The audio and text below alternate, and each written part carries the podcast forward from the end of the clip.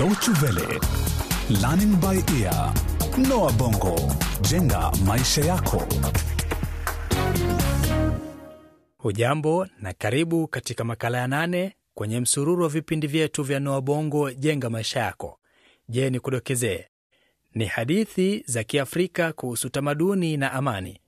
Natumai umejihami vilivyo katika safari yetu, kwani leo tunakupeleka hadi katika mlima mmoja wa amani karibu na mto ambako bundi na nyenje walikuwa wakiishi.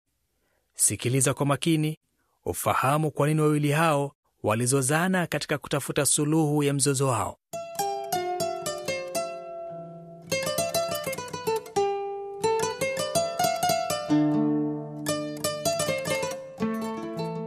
Kutoka kilele cha mlima ungeona mto mfano wa chatu anayegaagaa mchangani. Maji yake yalikuwa safi sana. Kando ya mto huo kulikuwa na miti iliyojipanga kama askari kwenye gwaride la heshima, tayari kuwapigia saluti watu wanaotumia madau kwenye mto huo, huku sauti za nyimbo tamu zikisikika kwa mbali.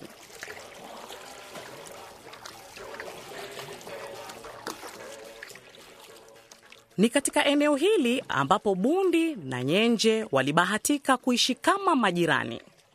Mwanzo walifurahia sana ujirani wao, lakini baada ya muda bundi alionekana kughadhabishwa na jirani yake mcheshi ambaye alikuwa na uraibu wa kuimba kila siku kutoka asubuhi hadi jioni. Siku moja bundi hakuweza kuvumilia tena na akaamua kutoa tetesi zake.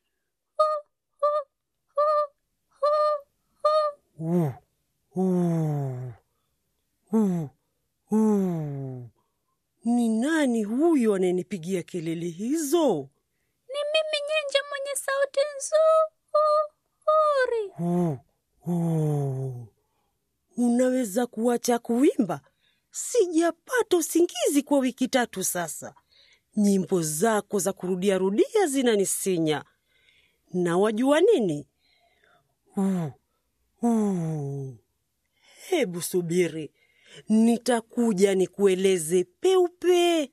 Kwa alivyoghadhabishwa bundi, akaamua kwenda kwa huyo jirani yake ambaye amekuwa akimkera sana.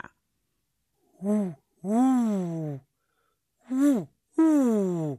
Nilikuwa nasema hivi, kelele zako sasa zimenichosha Nyenje. Nimevumilia, lakini sasa naona umevuka mpaka.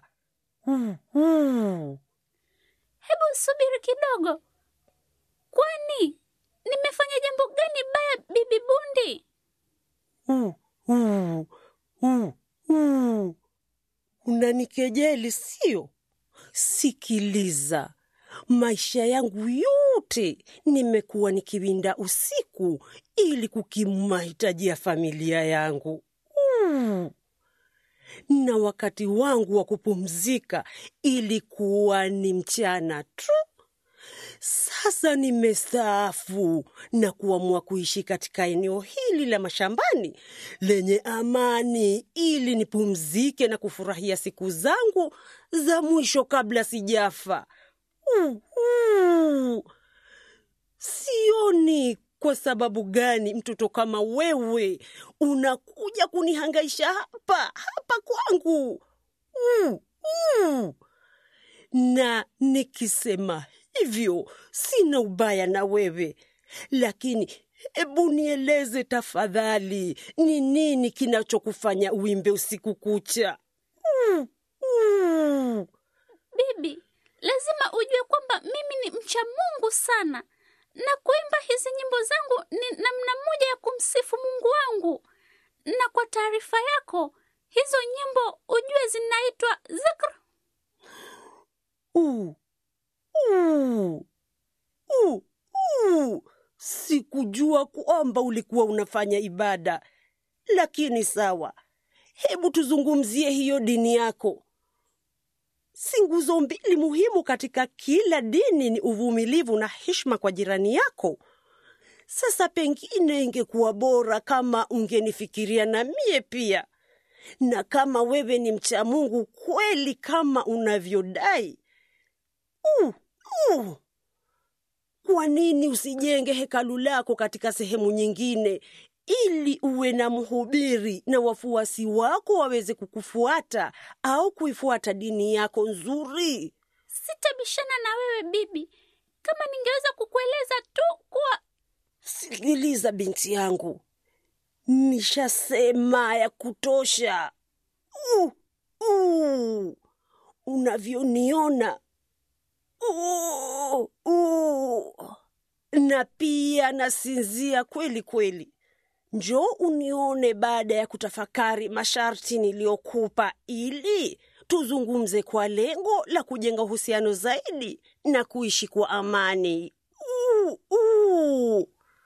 Alipojiona yuko peke yake, Nyenje akaanza kutafakari maoni ya jirani yake, na kadri siku zilivyosonga, alizidi kukereka na kunung'unika. mimi siwezi kuishi bila ya kuimba. Ni jambo ninalipenda sana, ndio sababu ya kuishi kwangu hapa duniani. Nitakuwa nimepata hasara kubwa kuacha kuimba kwa sababu tu ya kumridhisha yule ndege aliyezeeka. Ah, amezidi mno.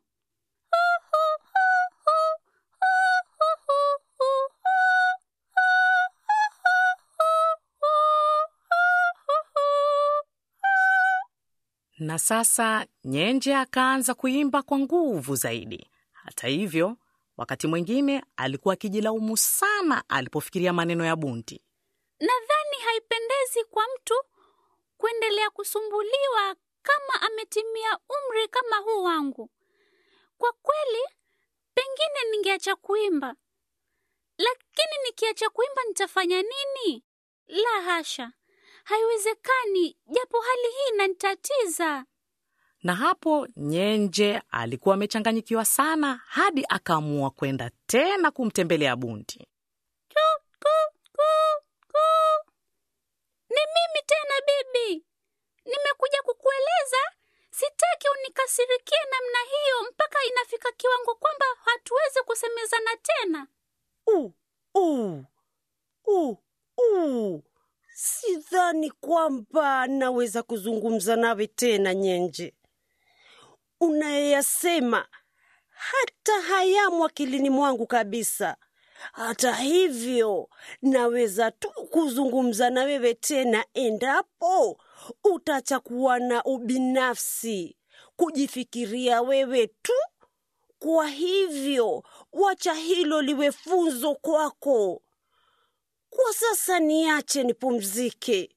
Njoo unione wakati mwingine. Uu, uu. Ilimbidi Nyenje aondoke huku akiwa amevunjika moyo kutokana na jinsi Bundi alivyomchukulia. Hawa wazee hawaelewi kwamba dunia imebadilika. Yaani wao wakishafanya maamuzi hawataki kupingwa. Nyenje alihema kwa nguvu, na alipokuwa nyumbani, ghafla akashikwa na homa kutokana na ghadhabu. Kuimba kwake kukawa nadra sana. Tabia yake ngeni pia ikamshtua Simba, mfalme wa savana. Simba aligundua tabia hii mara ya kwanza alipokuwa katika ziara yake katika nchi hiyo kukutana na wanyama wengine, lakini akamkuta Nyenje akiwa hana furaha hata kukataa kumjibu salamu zake. Nyenje, mbona una huzuni namna hiyo? Kwani umepatwa na msiba? Kawaida tunasikia nyimbo zako hata kabla ya kukuona, lakini siku hizi hatukusikii tena kabisa. Nyenje akamwelezea Simba masaibu yake yote, na baada ya kusikiliza kwa makini, Simba akarudi hadi katika kasri yake na kuitisha mkutano wa dharura na kamati kuu ya wazee, wakiwemo ndovu, kobe, beberu na pamoja na kinyonga. Kisha wakawaita Nyenje na Bundi. Baada ya mazungumzo yaliyopamba moto, mfalme Simba akatoa uamuzi kwa sauti yake nzito. Tumefikiria kwa makini kuhusu mzozo huu wenu, na haikuwa rahisi kufikia uamuzi tutakaoutoa. Wewe Nyenje, umeonyesha heshima yako kwa mtu mzima. Ulikuwa tayari kuacha kuimba ili kumridhisha Bundi. Na wewe Bundi, kwa heshima yote tunayokupa, nadhani ni vyema ungepuuza tabia ya Nyenje ya kuimba. Huyu Nyenje ni mdudu mdogo ambaye anaendelea kukua, na tunajua kwamba wakati mwingine kuimba kwake kunaweza kukera. Hata hivyo lakini tunampenda. Sasa basi, tungependa nyinyi wawili mutilie maanani kwamba hatua ya kwanza katika kutatua matatizo ni kukubaliana na kuheshimiana. Busara za Simba zikamridhisha kila mmoja. Nyenje akarejelea uraibu wake wa kuimba bila pingamizi yoyote, lakini safari hii akiwa mwangalifu zaidi kuliko awali. Na wakati Bundi alipohitaji kupata usingizi, aliruka tu juu ya mti kidogo ambako hangeweza kusikia nyimbo za Nyenje.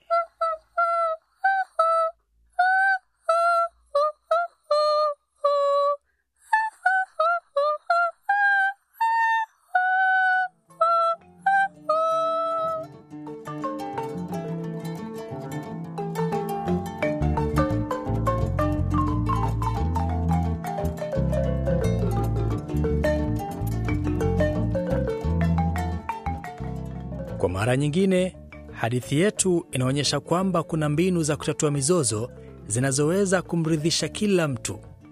Je, wewe unaweza kujinyima kwa ajili ya kumridhisha mwenzako? Na je, unaonyesha vipi heshima yako kwa watu wazima? Waulize rafiki zako, najadiliana na bibi au babu yako, kisha utufahamishe kwa kutumia anwani ifuatayo lbe at dw world.de. Usikose kuungana nasi tena kujifunza mengi kupitia vipindi vyetu vya Noa Bongo Jenga Maisha Yako. Na iwapo ungependa kusikiliza tena kipindi hiki au vingine vinavyotayarishwa na Deutsche Welle, tembelea mtandao wetu www.dw-world.de mkwaju lbe. Hadi wakati mwingine, kwa heri kwa sasa.